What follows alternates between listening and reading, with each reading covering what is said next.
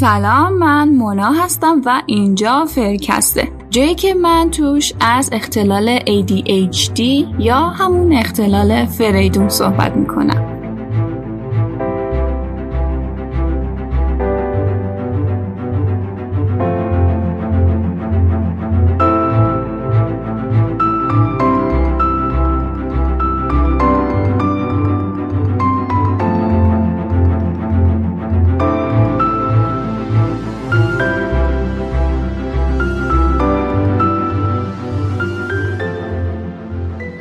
بر بار هزار و چندم شروع کردیم با عاطفه دوباره صحبت کردن. بعد از اون اردی بهشت و بعد از اون ویس که خودش داد و اینا. سلام عاطفه چطوری؟ خوبی؟ سلام خیلی ممنون. خوبم. مرسی که این همه زحمت می‌کشی. هی میای میای هی ضبط می‌کنی. هی نمیشه دوباره میای صبوره می‌کنی. خیلی متشکرم واقعا ازت. خواهش می‌کنم. اختیار داری. خب به نظرم بدون هیچ معطلی بریم سراغ بحث چون که بحثی که شروع کردیم سبک زندگی بود و اولیش تغذیه بود. تو که اپیزود قبل صحبت کردیم و اینی که الان می‌خوایم توی این اپیزود صحبت کنیم تاثیر ورزش روی بیماری های ذهنی مثل افسردگی و استراب و بیشفعالی بفرمایین شروع کنیم. خیلی ممنون. در کل روی زندگی ما ورزش خیلی تاثیرگذار هست. به طور کلی ما در زندگیمون با استرس و استراب روبرو هستیم. حالا یه عده خیلی زیاد یه عده هم کم که حالا بعضیا می‌تونن اونو کنترل بکنن بعضیا نه. من خودم می‌تونم بگم که قبلا واقعا استرس زیادی داشتم. سر هر موضوعی پیش پا افتاده استرس میکشیدم. حالا یه امتحان عادی بود یا یه کنفرانس یا نمی‌دونم یه گزینشی معرفی چیزی که بود واقعا استرس داشتم. یه استرسایی که می‌تونم بگم با وجود اینکه چندین بار اونو مطالعه کرده بودم یا پیش خودم تکرار کرده بودم ولی بازم استرس رو داشتم. بعضی از بعضی مواقع این استرس ها ممکن بود که بتونم کنترلشون بکنم. بعضی مواقع نه. واقعا می‌تونستن یه پیامدهای منفی داشته باشن. یعنی مثلا توی کنفرانس هم ممکن بود که کنفرانس رو خراب بکنم توپق بزنم. یعنی اینکه یه سوالی که چندین بار خونده بودم و توی امتحان و ممکن بود همون سوال رو اشتباه بنویسم. ورزش هم روی همین استرس و استراب می‌تونه واقعا تاثیرگذار باشه. ما حالا ورزش های سنگین رو نمیگیم که نمی‌دونم با وزنه باشه با دنبل یا چیزی باشه. یه ورزش های معمولی مثل پیاده روی مثل راه رفتن دوچرخه سواری همه اینا می‌تونه تاثیرگذار باشه توی این استرس و استراب. می‌تونه می‌تونه استرس و استراب ما رو کم بکنه. کاهشش بده. ما وقتی که شروع می‌کنیم به ورزش کردن ضربان قلبمون افزایش پیدا می‌کنه. به دنبال افزایش ضربان قلبمون جریان خون هم افزایش پیدا می‌کنه. این جریان خون دو تا پیامد مثبت می‌تونه داشته باشه. یکی اینکه پروتئین های سالم بدن آزاد میشن که اینا برای رشد سلول مغز مفیده. و یکی دیگه اینه که یه مواد شیمیایی توی مغز ما هستن به اسم آندروفین ها اینا زمانی که آزاد بشن یه حس خوشحالی رو به طرف میدن که ما به اینا میگیم یعنی یه حس شادیه هست یه چیزی مثل مسکن که اینا وقتی که آزاد بشه این حس رو به ما میده یه باعث شلی عضلات میشه. یعنی همون حسی که بعد از ورزش داریم. بعد از ورزش این حس رو می‌تونم بگم که شاید تقریبا هممون درک کرده باشیم. و این باعث شلی عضلات میشه. عضلاتی که حالا توی استرس یا استرابی که من گفتم همون استرس و استراب یعنی ما ممکنه که تنگ نفس داشته باشیم ضربان زیادی داشته باشیم یا حالا بیخوابی سوزش معده اینا زمانی که ما شروع به ورزش کردن می‌کنیم آندروفین ها آزاد بشن باعث اشتعال شدن عضلات میشن که همه اینا می‌تونه تاثیرات مثبتی روی استرس و استراب گذاشته بشه. حالا از نظر علمی ما اینا رو بررسی کردیم. به طور کلی وقتی اصلا خودمونم که استرس داشته باشیم شروع بکنیم به راه رفتن. حالا نه راه رفتن به عنوان پیاده روی راه رفتن توی اتاق. و به اون موضوع فکر نکنیم یکم ذهنمون رو آزاد بذاریم کاملا می‌تونیم اون استرس رو کاهش بدیم و اون از بین بره. و توی بحث افسردگی هم همین قضیه است. شما وقتی که شروع می‌کنین به ورزش کردن ذهن شما درگیر ورزش میشه ذهن شما درگیر اتفاقای خوب میشه و دیگه خیلی توجهی به اون افسردگی که هست نمی‌کنین. از نظر علمی هم ورزش برای افسردگی ثابت شده و جای نوشته بود که حالا من خوندم گفته بود که شما با یه پیاده روی ساده که می‌تونه روزانه یک ساعت باشه یا دویدن آروم که می‌تونه یک رو تا 20 دقیقه باشه 26 درصد ابتلا به افسردگی رو کاهش میده. همچنین از برگشت افسردگی دوباره جلوگیری می‌کنه. آره همین این پیاده روی و این ورزش دو برای بچه های ADHD خیلی پیشنهاد میشه. چرا؟ چون که اولا اینکه بچه های ADHD ذهنشون خیلی شلوغ پلوغ فکرای در هم بر هم دارن و دوم دوم اینکه اصلا نمی‌تونن یه جا بشینن. پس وقتی مثلا پیاده روی دارن یا میدوئن اول اون انرژی زیادشون رو کم می‌کنه که دیگه یه ذره بهشون خستگی میده می‌تونن بشینن. بعدم اینکه ذهنشون بازتر میشه ذهنشون پویاتر و فعالتر میشه. آره بحث بعدی که ADHD هست حالا من می‌خوام اول توی بزرگسالانش رو بگم. افرادی که دارای این اختلال هستن ممکنه که فکر می‌کنن فقط در بچه ها هست. یعنی این اختلال پیشفعالی فقط در کودکان هست و در بزرگسالی برطرف میشه. ولی باید بگم که این اختلال می‌تونه توی بزرگسالی هم باشه. ریشش در کودکی هست ولی چون که پیگیرش نشدن نتونستن پیداش بکنن یا حالا درمونش بکنن توی بزرگسالی ممکنه که بروز پیدا کنه. همونطور که تو گفتی می‌تونه تمرکز نداشته باشن. وقتی مثلا صدای موسیقی یا تلویزیون میاد حواسشون پرت بشه پرخاشگر بشن یا حالا با هر صدای نامرتبطی که با حالا تمرکز اونها هست قضیه اصلا کلا به هم بریزه تمرکزشون به هم بریزه و حالا پرخاشگر بشن. و این ریشه در کودکی داره. اگه درمان نشد در کودکی ممکنه توی بزرگسالی بروز پیدا بکنه و حتی ممکنه که استراب استرس خیلی زیادی به فرد بده. یعنی فرد زمان که نمی‌تونه تمرکز بکنه تمام کاراش به بی‌نظمی بکشه استرسش هم زیاد میشه. حالا همین اختلال در کودکی برای بچه های پیش فعال اینطوریه که بچه ها اصلا دلشون نمی‌خواد یه جا بشینن. همیشه دوست دارن سر صدا بپا کنن همیشه دوست دارن نظر بقیه رو به خودشون جلب بکنن. ما در این زمینه میگیم که نباید با بچه ها پرخاشگری بشه یا اونا رو دعوا بکنیم یا حتی تنبیه.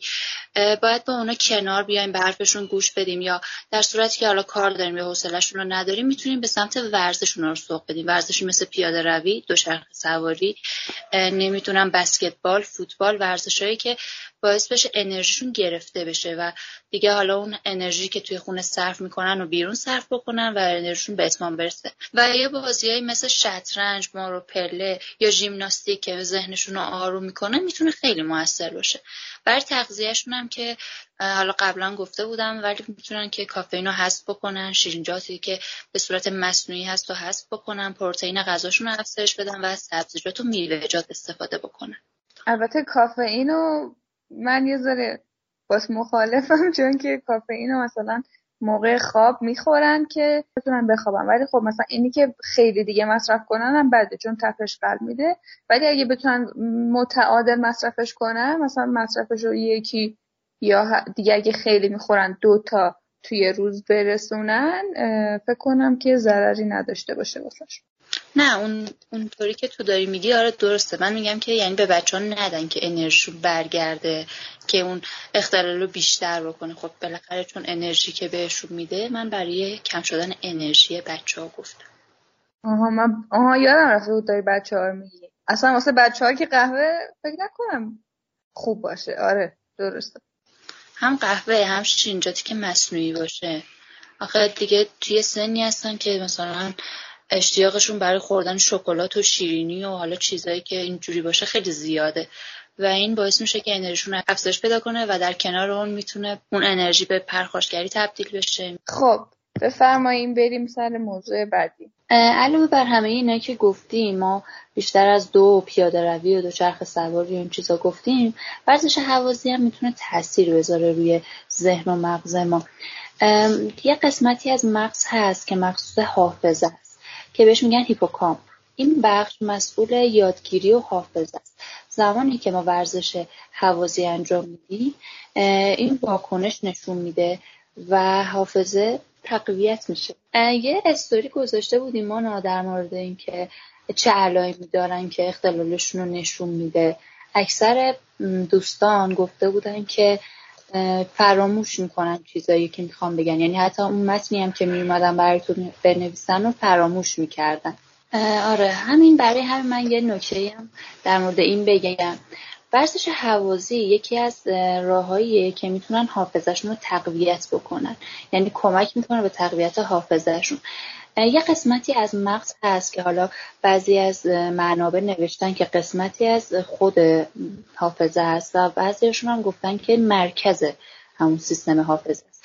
زمانی که ما شروع می‌کنیم به انجام دادن ورزش حوازی حافظه در برابر این ورزش واکنش نشون میده و باعث میشه که حافظه تقویت بشه. یعنی اون قسمت سیستم حافظه برای یادگیری تقویت میشه. چه جالب من نمی‌دونستم. این خب ورزش های حوازی همون ایروبیک و دویدن و همین مثل راه رفتن مثل حرکات یوگا مثل دویدن. پیلاتس هم هست جامپینگ هم هست ایروبیک زومبا. درسته. ورزشی هم مثل ورزش یوگا واقعا می‌تونه گذار باشه. هم کاهش استرس و استراب داشته باشه و هم روی یادگیری گذار باشه. چون این ورزشی که کاملا جسم و ذهن رو همزمان با هم درگیر می‌کنه و خب دیگه از مشغله های روزانه یا حالا و مسائلی که شامل استرس میشه به طور کلی دوری می‌کنه. خب عاطفه بازم خیلی ممنونم که دوباره وقت گذاشتی دوباره با هم ضبط کنیم. خیلی اذیت شدی. اگه که حرف آخری داری به شنونده بزنی همین الان بگو. خواهش می‌کنم. خیلی ممنون از شما که این فرصت رو در اختیار من گذاشتین. نه صحبتی نیست. اگه سوالی بود یا می‌خواستین اطلاعات بیشتری بگیرین می‌تونین از طریق دایرکت اینستاگرام یا ایمیل با من در ارتباط باشین. خیلی خوشحال شدم. وقت خوبی داشته باشین. قربونت برم و خدافز خدافز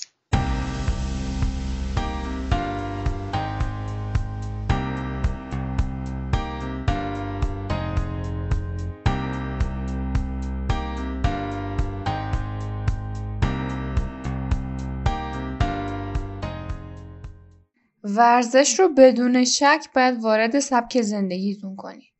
من به هر کسی که میگه تمرکز ندارم میگم راه برو یا بدو یا حتی یوگا انجام بده.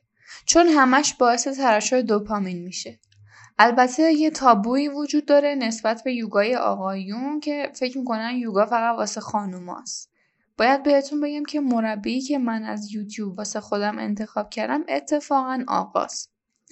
بیاین و ورزش رو حداقل دیگه جنسیتیش نکنیم. لینک دو تا version یوگا واسهتون گذاشتم داخل caption که با فیلترشکن باید بازش کنین.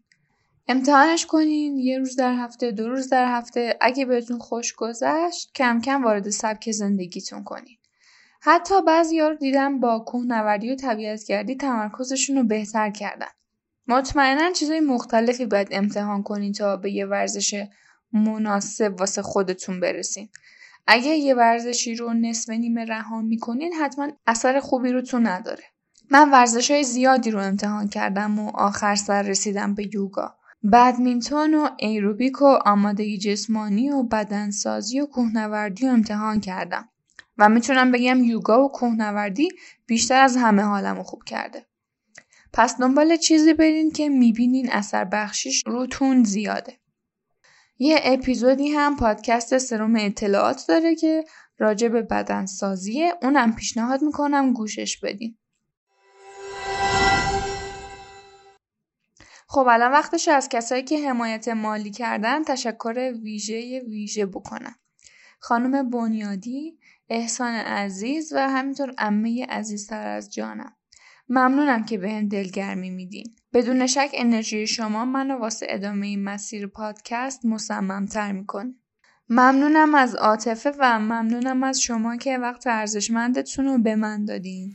مهربون باشین اگه یاد من میفتین. خدا نگهدار. یادم رفت داشتم.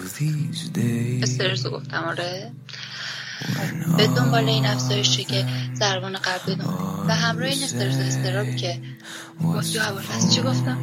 حالا این HDAD در کودکان رو که ما بخوایم پیگیری کنیم